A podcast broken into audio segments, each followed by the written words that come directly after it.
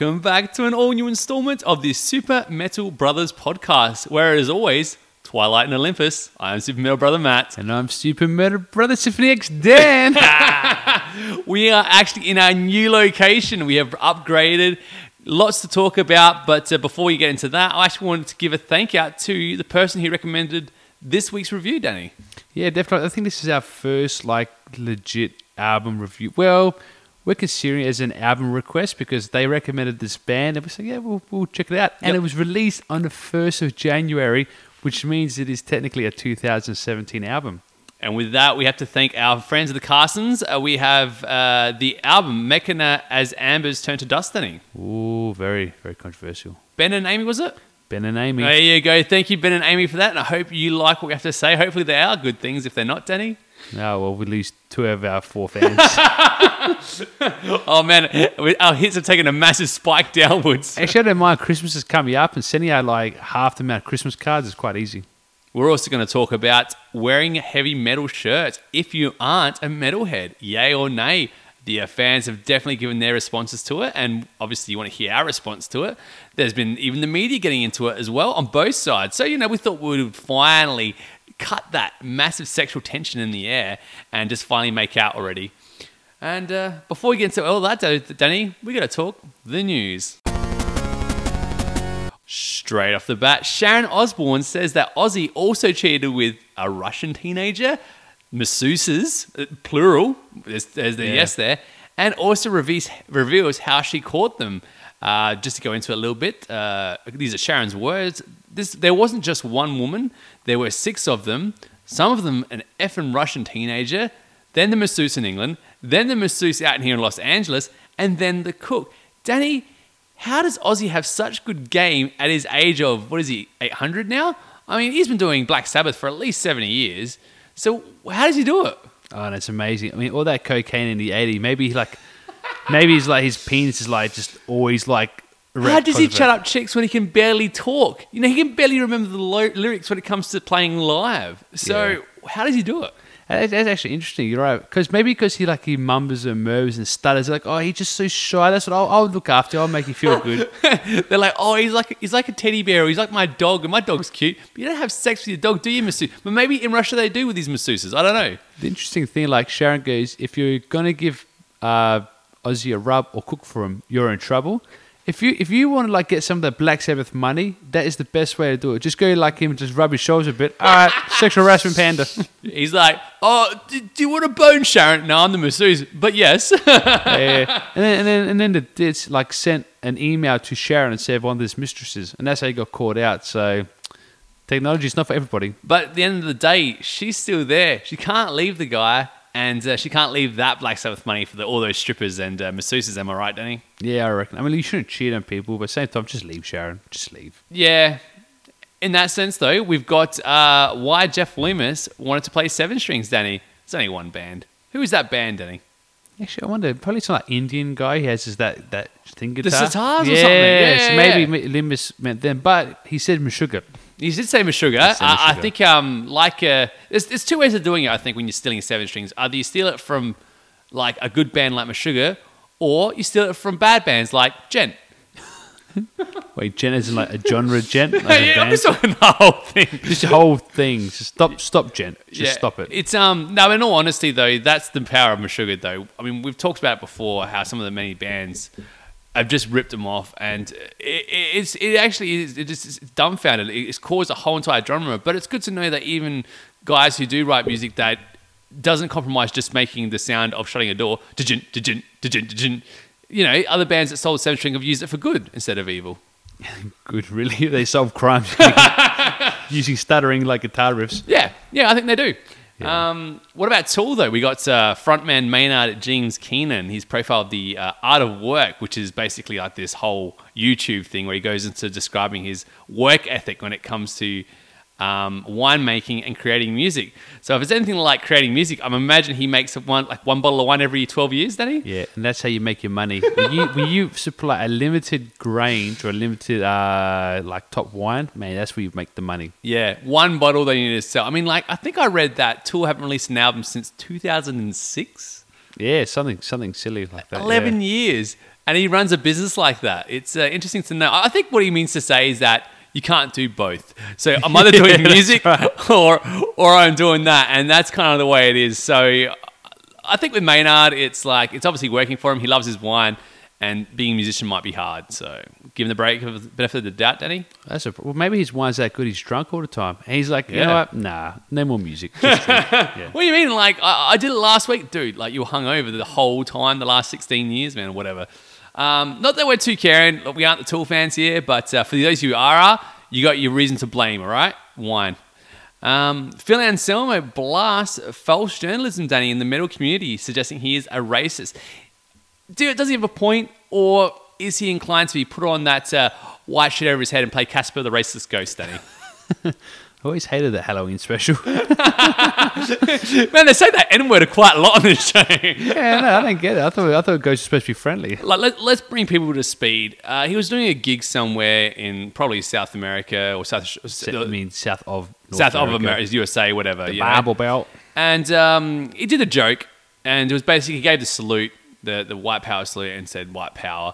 I think it was taken as a joke. But um, Danny, is there any truth to this? Did he go too far, or was it the media just take it out of context and needed a story? Well, this is apparently if you read the article, Phil says there was a couple of guys who were causing trouble, and he kept telling them to be quiet, be quiet, blah blah blah. And for some reason, that came to his go-to move. Again, he's saying it was out of context. He said he meant it as a joke. Ah, It's it's hard to say if you're not there. But I love what he did. He did the typical white guy thing when you're being um, getting called racist, and he went to, "I've got black friends. My teacher was black. It's like I can't be racist. He's a black guy, bro. What's going on?" it's like that Seinfeld episode where like George Costanza like calls his like black boss uh, Sugar Ray Leonard 'cause he reckons and it's like, oh us black people look alike to you, hey George, and then he has to try to befriend any black person. He Yeah, and he goes out with friends with the janitor or something. Yeah, He's like, yeah, dude, he takes him out to tea or something. Yeah. Um, maybe, maybe it feels like that. You see him like him and like Cosmo Kramer or like Michael Richards walk behind like Jesse Jackson and says, "Nah, we do love black people. Look, we love Jesse Jackson." Yeah, I don't think they're. Uh, if I had to say it, I think um, you know it was a poorly ta- told joke, and the problem is, I think when people get too comfortable when they're around friends and that, that would be taken one way, but in a very uh, sensitive climate right now, and that's not just in the USA. I mean, here in Australia right now, there's certain things that um, you know you really can't give any kind of like satire or any kind of payout with. Um, Yeah. But then again, you know, I we haven't gone to the lengths of prying to his personal life and seeing his tally of uh, you know guys who look like the guys from GTA San Andreas though either. So who are we to know? like, and Phil, if you want to do a joke, leave the comedy to like the professionals, like, like not us, but someone someone out there is pretty good at the job. Well, what about Manowar, Dan? Apparently, they're not fans of the feminist tribute band Womanowar. Now, why would they be offended by a group that's uh, pretending to fight crime that doesn't exist, Danny? I think the name's terrible. I mean, like at least at least be original, you know. Like if you're gonna be called Man of War, Woman of War, come on, man. That sounds that's not even trying. There must be like a clever song or Like, something. like the Iron Maidens, when you've got that really hot chick who now in um, oh, Nikita Strauss. Nita Strauss is in Alice Cooper, but we're talking about now the whole thing with um, you know Womanowar, and apparently it's kind of like they don't like them to a point, or someone in the camp a man of War doesn't like them. They've put a uh, a cease and desist kind of thing on YouTube or something. Yeah, exactly right. There's no real like statement why they just have banned them or stopped them from playing. I think their cover of um, a Manowar song on YouTube. So apparently, they, I guess they feel like more so their um, uh, PI. Is it PI? What's it? PR. Uh, nah, what is that thing called? Uh, intellectual property. Ah, I right. think maybe think that's being affected and losing income. But The irony is that a lot of these guys uh, that make made fun of by the metal media saying that they don't know how to use, um, you know, modern technology. So there is no real intelle- intelligence when it comes to the computer world. yeah, you can see a bunch of these guys like chestless. Who's this phone? Right. So either they're trying to stop uh, some bad covers getting formed, or they take offence, or either or. I, I think it's uh, it's interesting because normally like the, the the argument is here, even if they're bad, it's like the band's getting more recognition. You know, it's something's coming up, so. For them to have such a visceral reaction to it, or someone in the camp, is um, like, what's the big problem? Like, you guys are getting popular and more rich now. What's the problem? Yeah, um, this this would tie in beautifully to our story regarding heavy metal shirts and getting more popularity. So we'll pick up a little bit later. Though. Yeah, we'll take this up a little bit later on, but we will go to uh, Judas Priest with Rob Halford on his gay life, being a gay man, I guess you could say. Uh, he's gone on to say in some parts of the world, people uh, get thrown up for buildings for being like himself. You know, by identifying as the lead singer of Judas Priest, I'd imagine. um, in a crazy world, isn't it? You think by by now you've figured out things and live and let live and love and let live and love and just accept each other for who they are. Life is short. Not quite the sense of right now, is it, Danny? Though with the poor bloke, or I guess in the whole context of the world. Um, who would have thought that people would hate uh, power metal that much, though, Danny? Oh, any excuse man like attack power metal. it's actually quite a true story. Like he said, he pretty much just dropped the bomb through like an MTV uh, interview. So like he- they were just interviewing him about something random, and he just came out and said, "Oh, yeah, as a gay man," and everyone's like, "Oh, wait, wait, wait, wait, what, what happened here? What?" But he's saying he got like massive love, massive support, and he was saying it was great because like he said the metal commu- community and the like the rock community were very like, "Oh, they're always the underdog, not pay attention," and for him to get that positive response, it actually showed you that the metal community is pretty um Progressive in- and a progressive. sense, Yeah, yeah, I, yeah. I, people say it somewhat differently, saying we're all a bunch of male chauvinistic pigs, but Yeah, You know. but I mean, let's not uh, talk about uh, feminist uh, tribute bands unless we really have to, I guess, Danny. oh, yeah, that's right. Yeah, uh, Bullet for My Valentine, we almost came to blows. Uh, the lead singer has come out and uh, talked about what it's like to kind of rule the the roost, as it would seem, and you know, kind of like his way or the highway. Uh, many other bands do this, Danny. I guess uh, Guns N' Roses pops to mind. It really does feel like the Axl Rose hour every hour. Um, but what did you get from this whole entire interview? uh, yeah. I didn't really read this interview. Yeah, but it was kind of obnoxious because like you kind of skim over it and it's kind of like ah whatever. But I guess is- you know, like the the best point I found from it though was talking about um, the lion when it comes to touring, and he was saying how people when they're in their bunks, they're like these guys have a tour bus now, and when you're making tour bus money to like tent money, it's a big difference, right? And they're saying when the curtains pulled across, you don't go in there, and that's because they're probably jerking off. But I like to think that when the curtain in their bunks pulled across, it's like, no, that's their time, and you can't actually go in that space, an actual safe space, you know. Well, they are an emo band, so Yeah. it, it could be correct. Maybe they're crying to like Britney Spears albums. They're like, "Oh, leave her alone." Yeah, um, but it, it makes sense because like when you're on the road with each other, you have to see each other every day. And then when you go off the stage, if you've had a fight or something, there they are. You know, it's not like a marriage where you can go to the pub or you know get a divorce, unless well you can't get a divorce, I guess, in the band. Yeah, that's right. I mean, I think these guys they're, they're probably going like through puberty themselves, and they're probably trying to discover themselves, and they don't want people to like attack and get aggressive to them. So there's probably all these other emotions going through the band. Maybe one of them secretly loves the other guy in a band, and he doesn't know how to come out and say it. So she Yeah. write an album about it, like, or do like Taylor Swift does, and just keep breaking out with people. So basically, he's being the alpha male to prove to him that he's strong and independent, but really underneath all that, he's a vulnerable, lonely man. That's right. and he wants him to open the bunk curtain windows. and it's like, let me help you with that erection. Oh my god! like oh for some reason, there's like a, pot- a pottery wheel there, and like the, the soundtrack that Ghost is playing. We had a like, pottery "Oh, barn in the, in the in the bus. What the hell? Hey, that, that, that's bullet for Valentine money can afford pottery wheels. Ah, yeah, absolutely. You know, I forgot to talk about this with Ozzy Osbourne before, uh, but he actually said that Zakk Wylde's guitar playing now is unbelievably good. Uh, he's just said uh, to an interview, we've just done a few gigs. We're doing one every month, and his playing is unbelievably good now. Um, that begs the question that his playing wasn't that good before then, Danny, is it? Yeah, it's interesting that, isn't it? I mean, it's good enough for Derek Sherinian, who was literally the keyboardist for Dream Theater at one time, but he's not good enough for Ozzy Osbourne. But again, with his solid A game of picking up uh, masseuses and, and hairdressers, uh, maybe there is a lot to learn. Maybe, maybe he thinks like Zakk Wilder is a masseuse. He's getting confused. He's like, "No, you're really good at that guitar, Zakk. Yeah, come come back to my tour bus. We'll open up the curtains." Very heavily bearded masseuse, I don't know. He's got strong hands. He's got strong hands. You know. Um, you know, with Ozzy Osbourne, it's just who knows, right? Who knows what sexuality he's going for? But uh, I think at one point when Zakk Wylde didn't have the beard, he was a pretty hot looking dude. yeah, back in the eighties, man, he had like those like um like schoolboy good look type thing. Yeah, Yeah. and then but then he like beefed up, and then he got rugged, and Yeah. But he also seems pretty like funny. Like he does some really funny like video clips, and he does this clip where he puts all this crap in his like a wood oven, and he's got like a button on there saying like what guitar he wants. So he pushes this bit of button on a bit of cardboard saying like blah blah guitar, and it opens the door. Oh, look, it's a brand new guitar. So yeah, That's pretty cool. he does some funny stuff like that. It's it's just one of those you got to see it things. I, really- I, I think so because um, hearing it didn't freak me out. I did see him though; he likes to feature the doll from The Exorcist though, and that makes uh, oh like there's this you know the girl from The Exorcist who had all the cuts and stuff. Yeah, yeah. Well, he's made her into like this like part of his thing every time. So he asks for her opinion. He'll dress him up who dress her up in like Black Label Society clothing and stuff. You know, real funny stuff like that. So I didn't know what you're talking about, but um, yeah. This is not like a cry for help. Like Zakk in trouble. Blake, Zakk, if you want us to save you from Ozzy, just give us a wink, all right? yeah, that's right. Uh, we have to talk about the metalhead of the week. I don't think we've done this in a while, Danny, the metalhead of the week. Nah, not for a while. But it's really got to come back because anyone who opposes Gene Simmons as much as the Super Oh, Metal Brothers yeah. does, then uh, let's talk about Dani Filth Wow. calls out Gene Simmons. Yeah. Says he's an idiot for trying to claim the devil horns. Uh, Gene Simmons is just an idiot, he says. If he could, he'd patent the air. I'm sure he invented anything. Yeah, basically, whatever he doesn't invent is what he goes on to say. He wants to copyright, you know, and whatever was in trademark, he wants to slice of that uh, that money. And for that, he's calling him an idiot. Uh, for that, I would say congratulations, Gene.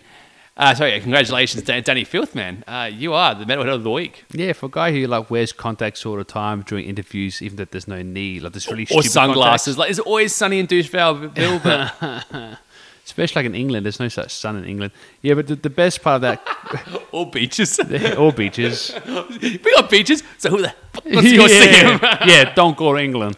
Yeah, I, I think the funniest part of uh, Dani Filth's quote when he goes, uh, it, it was uh, trees, he invented them, shoes, walking. I attribute everything to the great Gene Simmons. oh, hail Gene Simmons. Hail Gene Simmons? Maybe that's what Phil Simmons was doing. He actually put his hand out to say "Hail Gene Simmons," and for some reason came out as "Wipe Out." You know, they're very similar Oh, words. that's Gene true. Simmons, "Wipe Out." They sound quite similar. Yeah, um, how because he's like because they're fully white and they're corpse paint. You know, Kiss they're actually Yeah, white. So oh. how white power? But maybe you know he, he didn't obviously the black. Yeah, so it- it's Kiss reference. This could be like the Chewbacca defense in South Park. It's like the Gene Simmons defense.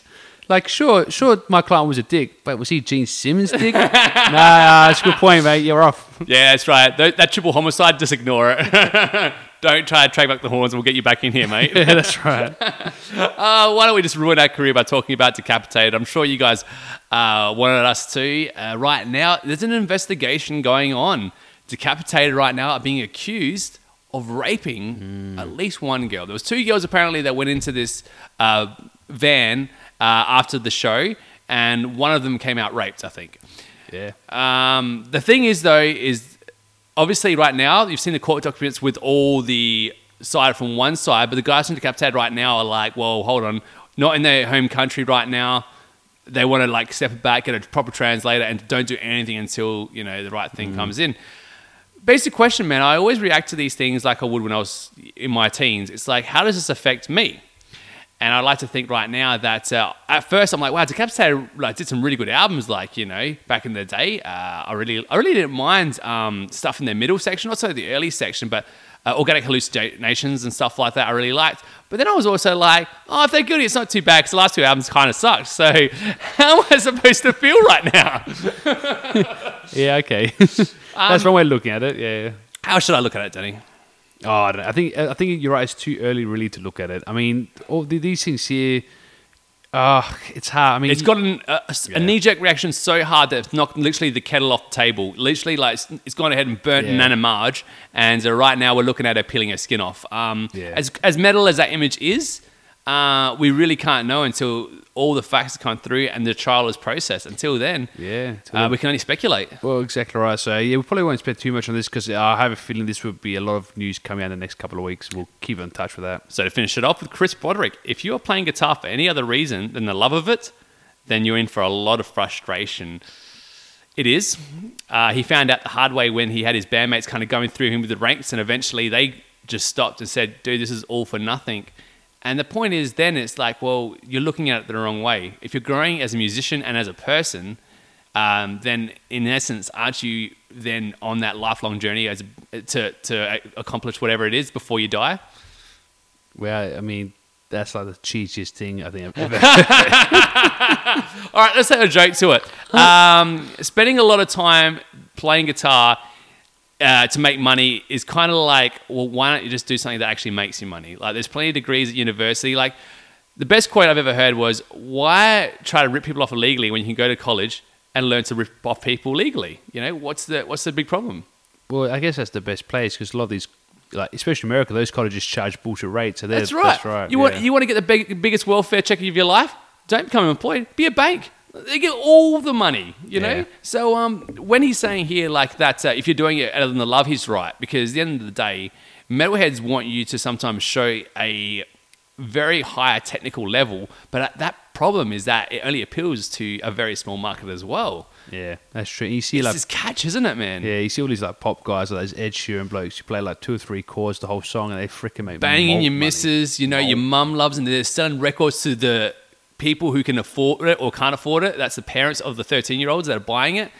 But metalheads are too smart for that, so they might listen to it on YouTube or maybe buy the one song they really like. Um, you know, it's it is a problem. But uh, anything else in the article got, got your attention at all, Danny? No, it's pretty sure that article, but I think the the part that you're in a lot of frustration if you if you don't play it for the love. But I thought even if you play guitar, you still can be frustrated, like especially this tight technical stuff. Yeah, it's always a glass ceiling where you go play and play and play, and then you like feel like you're getting somewhere, and then someone will come up with the technique, and then you'll be like, there it is again. You know, you want to learn that, and uh, it's all part of it, you know. Or even this frustration of literally becoming so good that you can play everything and seeing Ed Sheeran make all that money that uh, you're not going to see. Yeah, that's true. And then all of a sudden you think you've really you've mastered your instrument and something like another guitarist, you don't know if it comes back. Oh, f- really? Exactly. You can do And then that fuel of frustration, which got you into metal the first time, has gotten even worse and more intense. And So- then, to, and to get relieve your frustration, you use your hand to strum something else. well, you haven't got a girlfriend because Ed Sheeran's taken her, so you must. That's right. All right, guys, we're going to head off to the uh, podcast question of this week. Podcast question of the week: Non-metalheads wearing metal T-shirts, yay or nay, Danny? That is the question. Yeah, this is always a this, this is very decisive again. It's one of those topics where it's like if you if you like follow sporting team and someone decides to wear that sporting team, even though they don't like that sporting team, they're like I mean they don't even like football, they're like AFL. You're like, well, you even like football. Why are you wearing that Guernsey for? But for some reason now, the uh, music scene is bucking that trend, and a lot of these bands like you know Guns N' Roses, ACDC, and Ramones, you get them down like a Kmart, and people wearing just because they like the, the shirt. They don't know one song from the band. Yeah, so we've asked the fans and friends because we know that uh, the metal community is divided. And You ask someone like Cristina Scabbia, and she might be more inclined to like say what, oh, maybe it's so, it's so bad, you know, the imagery. But then what about people like the Kardashians and Slayer? You know, we can talk about that a little bit later on. So let's talk about it from the very top with Josh Rigby. Now, is Josh Rigby disturbed by it? Well, not really. It's just a fashion thing. People do the same with video games, cartoons, comics, and etc. Very responsible. He actually plays guitar for a South Australian metal metalcore band called Arcadia as well. So I'm sure he wouldn't mind if maybe 7,000 people bought an Arcadia t-shirt and started wearing it. And he's like, yeah, you know, to our stuff. That's cool. We get to go play in England now. So like, all good. Uh, Mel Bullion, lead singer as well. Um, more advertising for us. So it looks like the metal bands aren't caring too much. Uh, Andrew Bignell, yeah, I kind of do. And this is our first metalhead fan, right? So he's like legit. This guy loves the metal. Seen him at the uh, when he was in Adelaide a lot in the uh, circuit. He just that's how I got to know him because he used to go to so many shows. Um, yeah, he kind of does. Seeing the Kardashians wandering around with a Slayer shirt for some reason just annoyed him.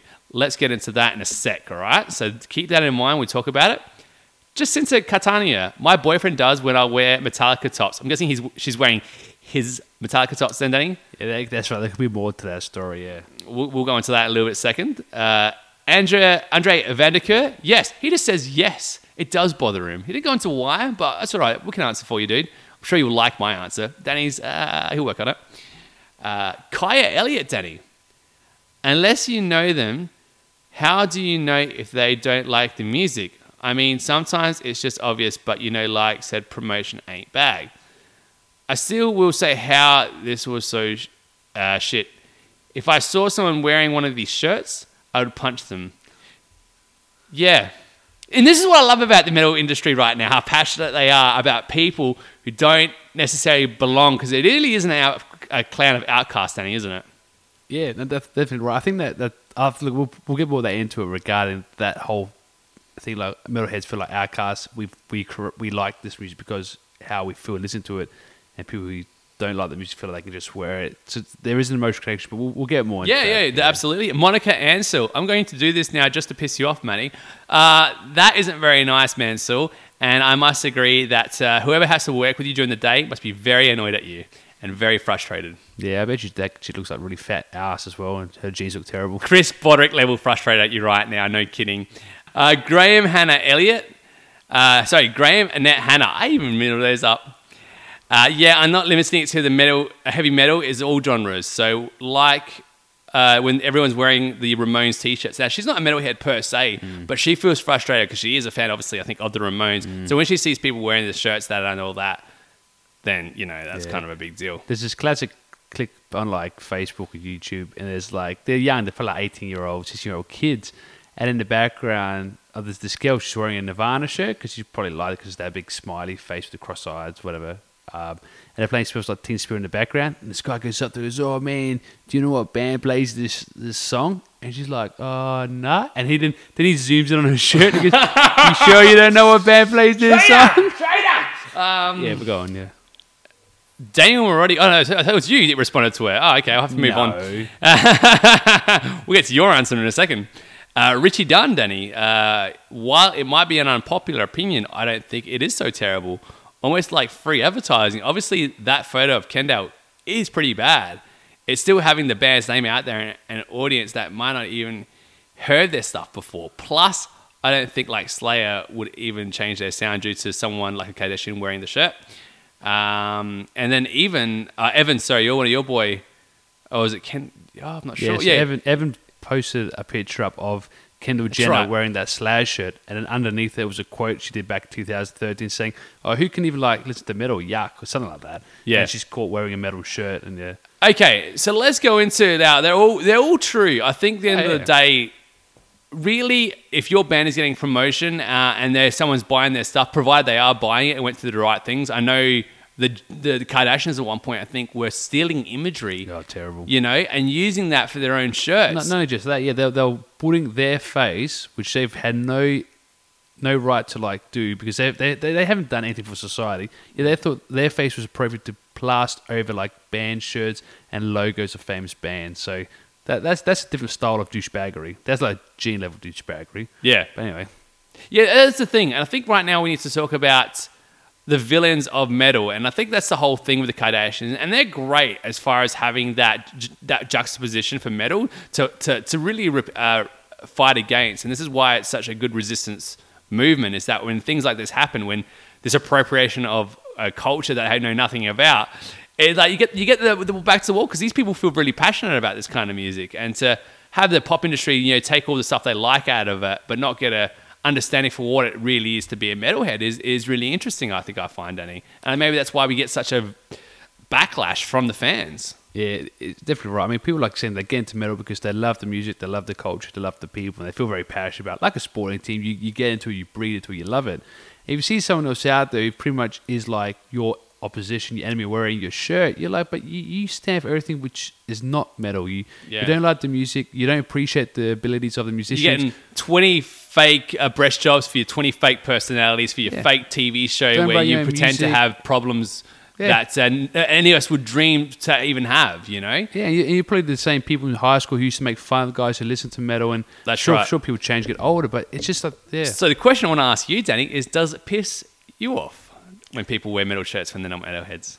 Yeah, look, it, it, it does. I mean, like, I know. Yeah. I know. Here we are sitting here as metalheads, like, yeah, we want like all our favorite ones to get thing. But go on, sorry. I can see some of those guys' points. You're right. It is free advertisement for bands, and those bands love they give more cash. But like to say, it's free advertisement to a degree because when people like the Kendall fans and friends listen to heavy metal, I, I don't know how many of her fans would like heavy metal music. But look, if if five of her millions of followers like it, that's five more than wouldn't have liked it before. Mm. So look, I see from a marketing point of view, it makes sense. And bands they want to get their brand out there, free marketing, especially for people who are that big.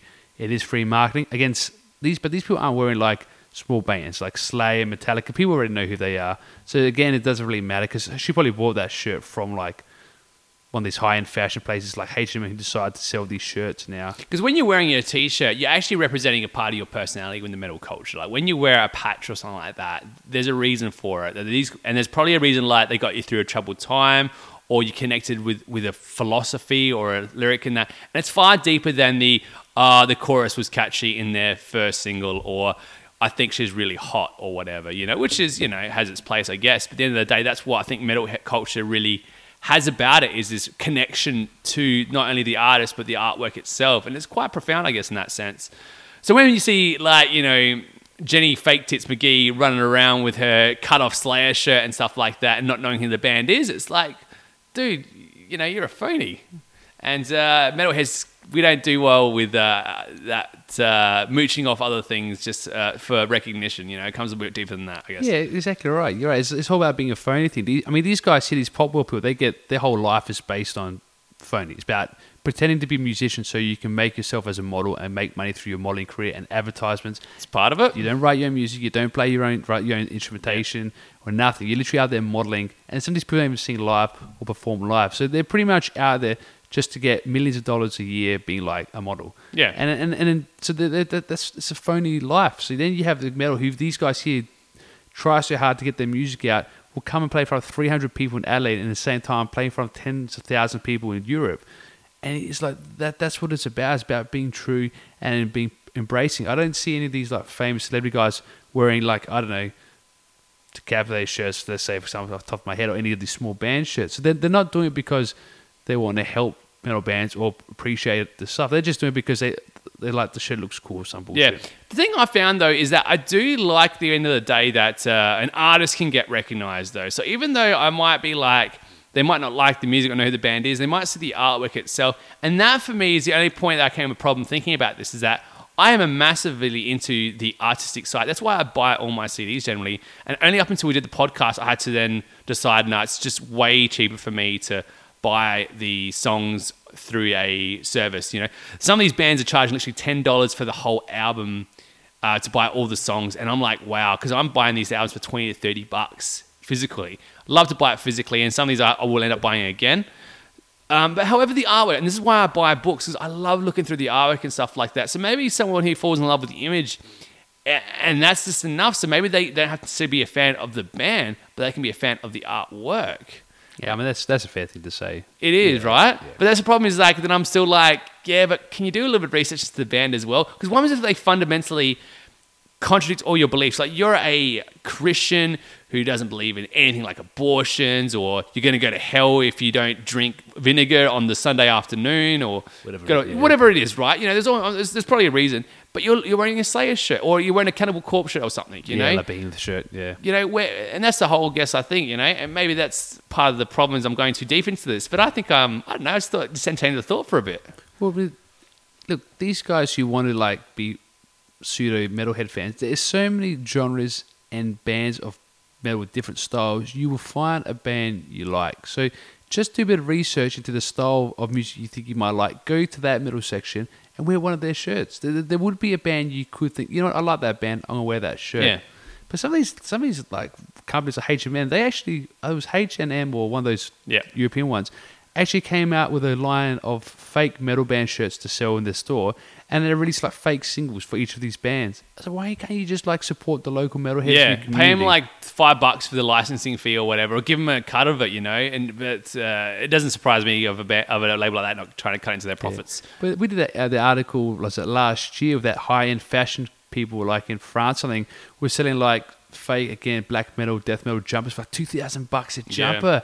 And you know what? You got Holy someone like Kanye West and that they'll buy it. These guys with way too much money and free time. Uh, and that's the whole thing. Metal did get popular in the fashion sense at the time. It seems like it got it, fashion just gets so bored and so uninspired that it just rips off everything else. And why not rip off metal? You know. Um, at the end of the day, I think what I want to leave it on though is uh, it is a good thing for people to get their work out there and stuff.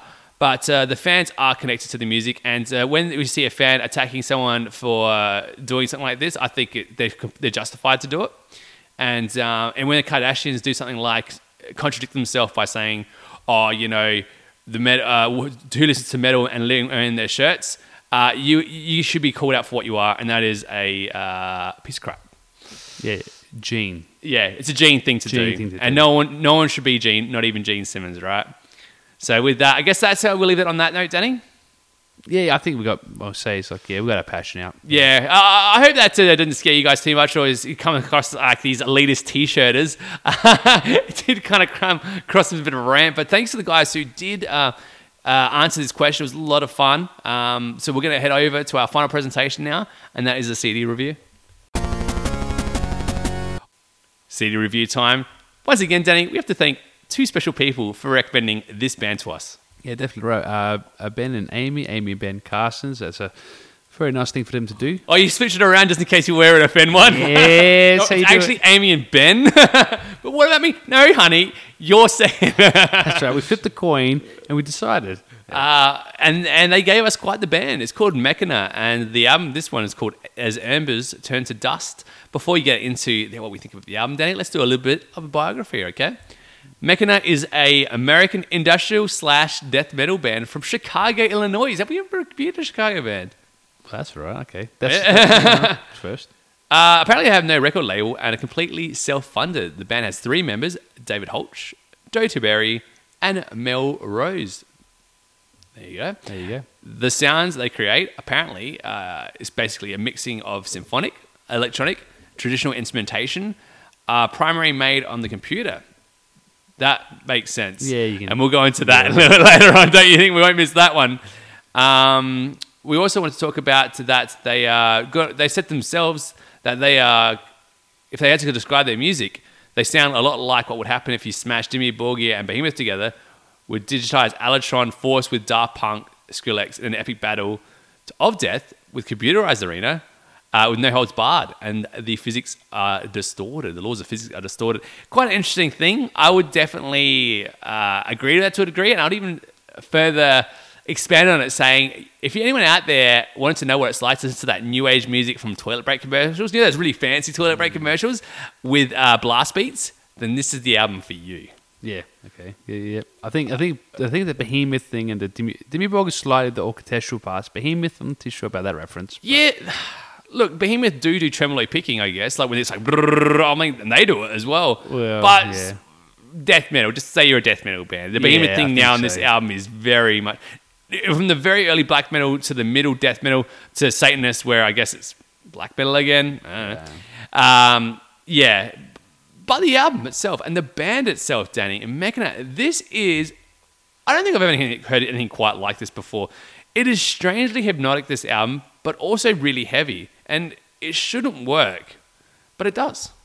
Yeah, it's actually it's right. It's a three-piece band, and you can tell that they uh, they're good songwriters and they're good with their orchestration. That they use definitely a lot of elements. I mean, the sing styles you have tribal singing, female, male growling, the siren callings and stuff. So they do combine a lot of those into their music. Again, the music goes in all these different paths. They go like very soothing at times, very heavy at times, very like um, like staccato and stuttering at times, more jarring feel. So they definitely like to take you on a bit of a journey through this album. The good things about the singing, I think, the one the screaming is fantastic. It's Yeah, very, that's great. It, it does its very, very good job. The girl is very good. She's very strong on all uh, fronts. Uh, she has a particularly which uh, good song which I like was track five, the synthesis signal. I think her performance on that was very strong. The guy singing, interesting. It kind of sounds like the guy from Pendulum, and that can be a good thing or a bad thing where it's very heavily processed. So I don't know how good this guy actually is at singing, Yeah. or how much is covered up. Yeah. Uh, it's hard to say, but I, I can hear it, man. That reverb, there's a lot of effects to it.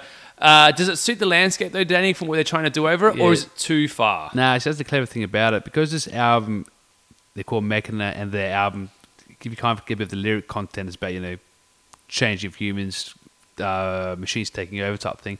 You could actually argue that maybe the effects they put on the singer style is to reflect the, uh, The mechanical thing. yeah, the mechanical theme and the syntax, whatever you So call he's it, of like, the album. he goes to the guys. I think we should do this as a band, but I'm a bad singer. The guy's like, say no more. You're Optimus Prime, She's RC. and I, and I'm that really hot chick from the term, uh, the third Transformer, the you know the one with Michael Bay in it. oh, Megan. Megan Fox. Yeah, okay. All right, so that's kind of the dichotomy. However, it works. All right, I'm not going to say that it's terrible at that point, but in all contexts, it does work against the landscape. Right, the singing is pretty much there the whole time. Apart from three tracks, though, Danny, there are three instrumentals. Is there not, Danny? Yeah, I mean, I, I wouldn't really call the last instrumental. It's just kind of like a fade out. Yeah, it's just like the sound of what would happen if Dust were to make music. Yeah. And uh, turns out it wouldn't be very interesting. yeah, and I, look, that's the that's a bit of the problem. with The instrumentals they're too long because long. it's, it's pretty much the generic, uh, not generic. It's pretty much the repetitive riff for like four and a half minutes, and instrumental shouldn't be that long. It, I like the eighth track. I thought the Thus uh, Always Always the Tyrants. That was a bit sad, and I liked it a little bit more. The fourth one, uh, Arion Rain, it was very much a kind of like a Dream Theater early kind of feel, where it was like it was there. Um, but um, I like the towards the end where it was kind of like showing it was kind of like uh, not very happy. It was very dystopian, uh, very sad, and I, I, that resonated more with me. The first one kind of felt like um, not out of place, but uh, I guess it was good enough to break. But it also leads me to there is some parts of the album which, uh, for as good as it is, when it's not great, it feels like a very much a new age concert where it's a lot of noise, uh, maybe apparently white noise, and nothing really there, maybe to add more ambience to it. But for me, sometimes took away and just like the, the minute 40 intro, I think it was to Godspeed, for example, was like that all have to be there, you know? Um, uh, generally, I'll be like fast forwarding that. Couldn't they just skip that? Couldn't they have that as a first track and just if we don't want to listen yeah. to someone That's farting into a, into a you know a toilet roll holder, maybe we just want to get straight into the action. You know what I mean? I don't know, but that's just my thing. Yeah, that's that's true. I mean, Good track Yeah. though. After that gets into it, it's actually uh, well, that's right. really it's sets it right up. after they, they, they blend together the, the, the heavy grooves and slow back down again at times, and then increase it the a bit more emotion if they want to change it with a different singing styles or a bit more orchestration. So they, they do take the, the songs on a journey. Like the They fact They they tie every song into it. The next is good. Like the end the ending riff continues to the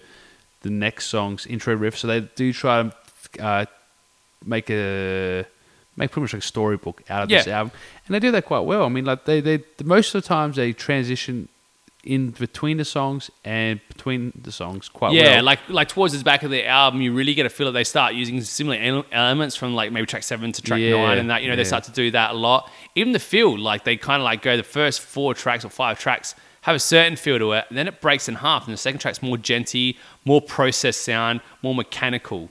You know, so I get that maybe that was an intentional thing, and I think for that it really kind of made sense. You know, um, but the thing about it is the most time you know even when it gets like really heavy for like track six for example where it gets a little bit more sinister sounding or that more folky kind of thing with um you know synthesis signal and that it's kind of interesting because the whole time though it's really is encapsulating you and it's kind of like you're not thinking in the album you're just kind of taking it all in. So it got hard to review in that sense.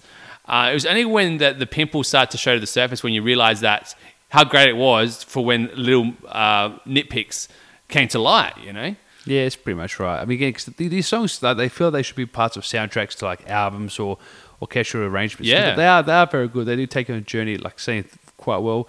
The blending of like the the drumming and the guitaring over like the soft orchestrations is quite nice. I find that orchestrations are the feature about this, though. I mean, the the, the, the riffs themselves are pretty much backing towards it, and um, the one thing I found is that the instrumentation is quite ambitious, from strings to synth to you know different instrumentations as well. Like a lot of work was put in to how to make these riffs kind of shine more. Um, but again, the because they've got such technical drumming in it as well, and there is a lot going on with the right hand stuff. But I find the left hand with the guitar is more about just kind of sticking with certain notes and phrases to make sure that they they give the keys and the, all those strings more time to sing. And it's great because it's so unusual. It's just and that was kind of the hypnotic thing in the trance. It was just kind of transcending kind of uh, death metal in that sense. But uh, it shouldn't work, but it did.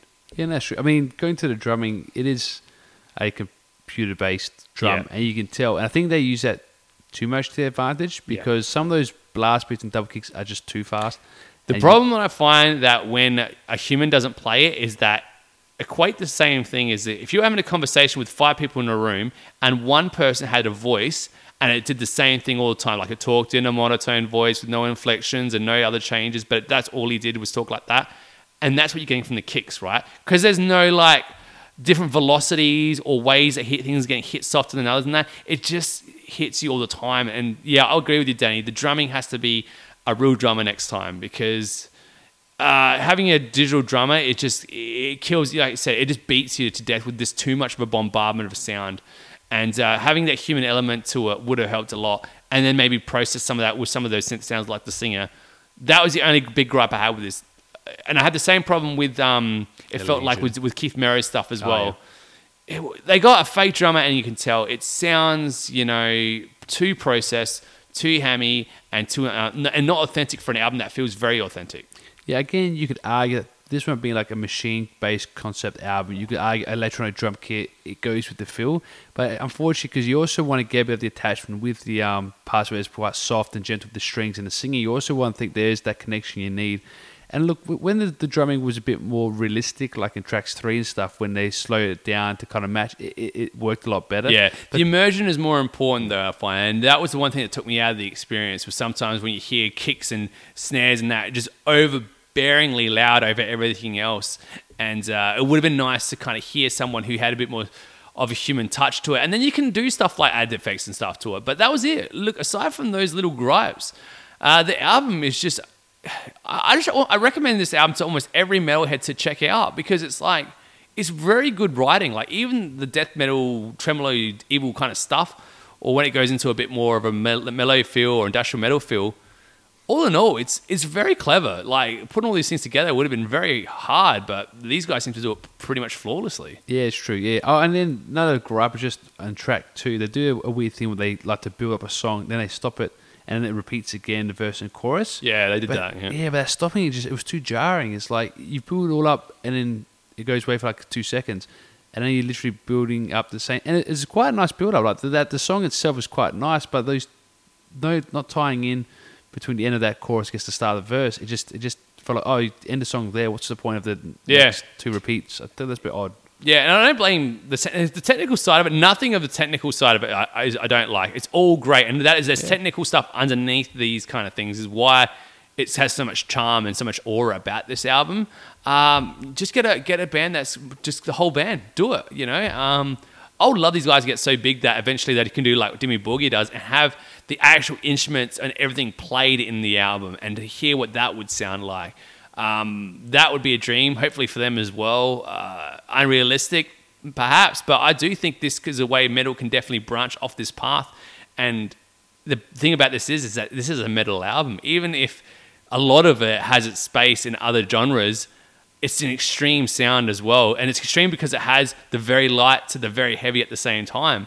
Um, yeah, uh, it was unreal uh, to, to, to see people out there trying to push it, the industry forward. This is a way of doing it.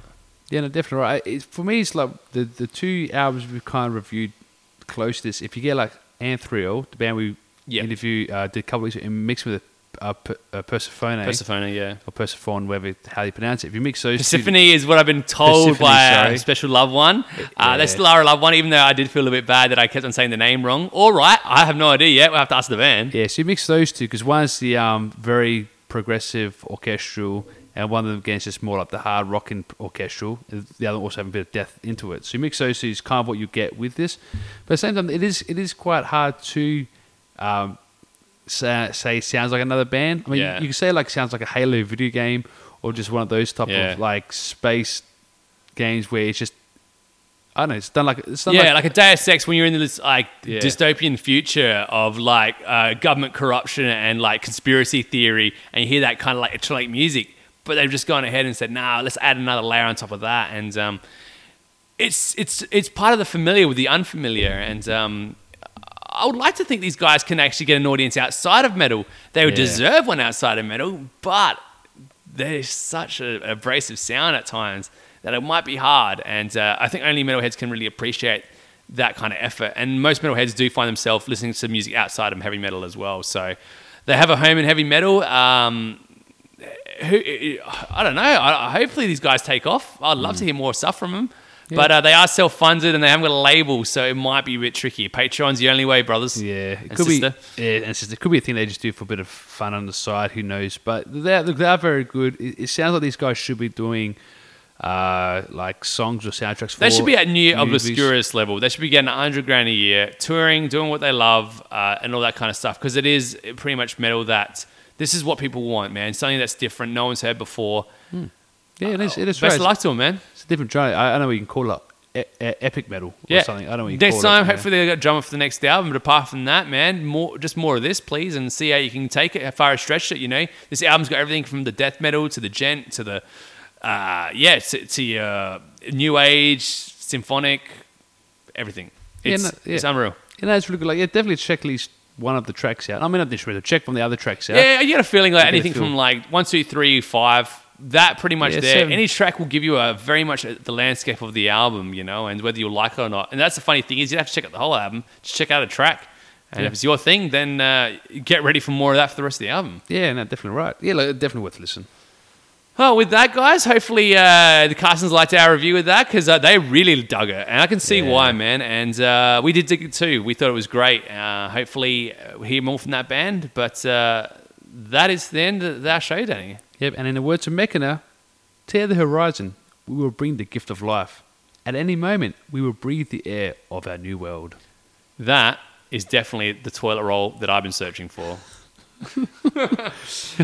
All right, well, Way we did that. that. I guess we'll get the special announcement as well. We are going to be moving Super Metal Brothers out. We're going to be doing it on Mondays from next week onwards. We are going to be recording it a little bit uh, earlier in the week, so we thought we'd bring it to you a bit earlier for you guys and uh, see how that goes for you. And um, really, about that though, we were doing a classic review for next week uh, to go back. We haven't actually done a retro review in a while, and so that will be exciting, hey, Danny? Oh, definitely right, man. This is one that's got me on the edge of my seat. Oh, that's right. It's one of the biggest bands. We even might have mentioned them tonight as well. so, oh, what can you a- believe? Maybe we can talk about that. But, uh, you know, spoiler warnings. Until then, though, I am Super Metal Brother Matt. And I'm Super Metal Brother Dan. We've been the Super Metal Brothers. Thank you so much for listening. Catch you next week. In the future.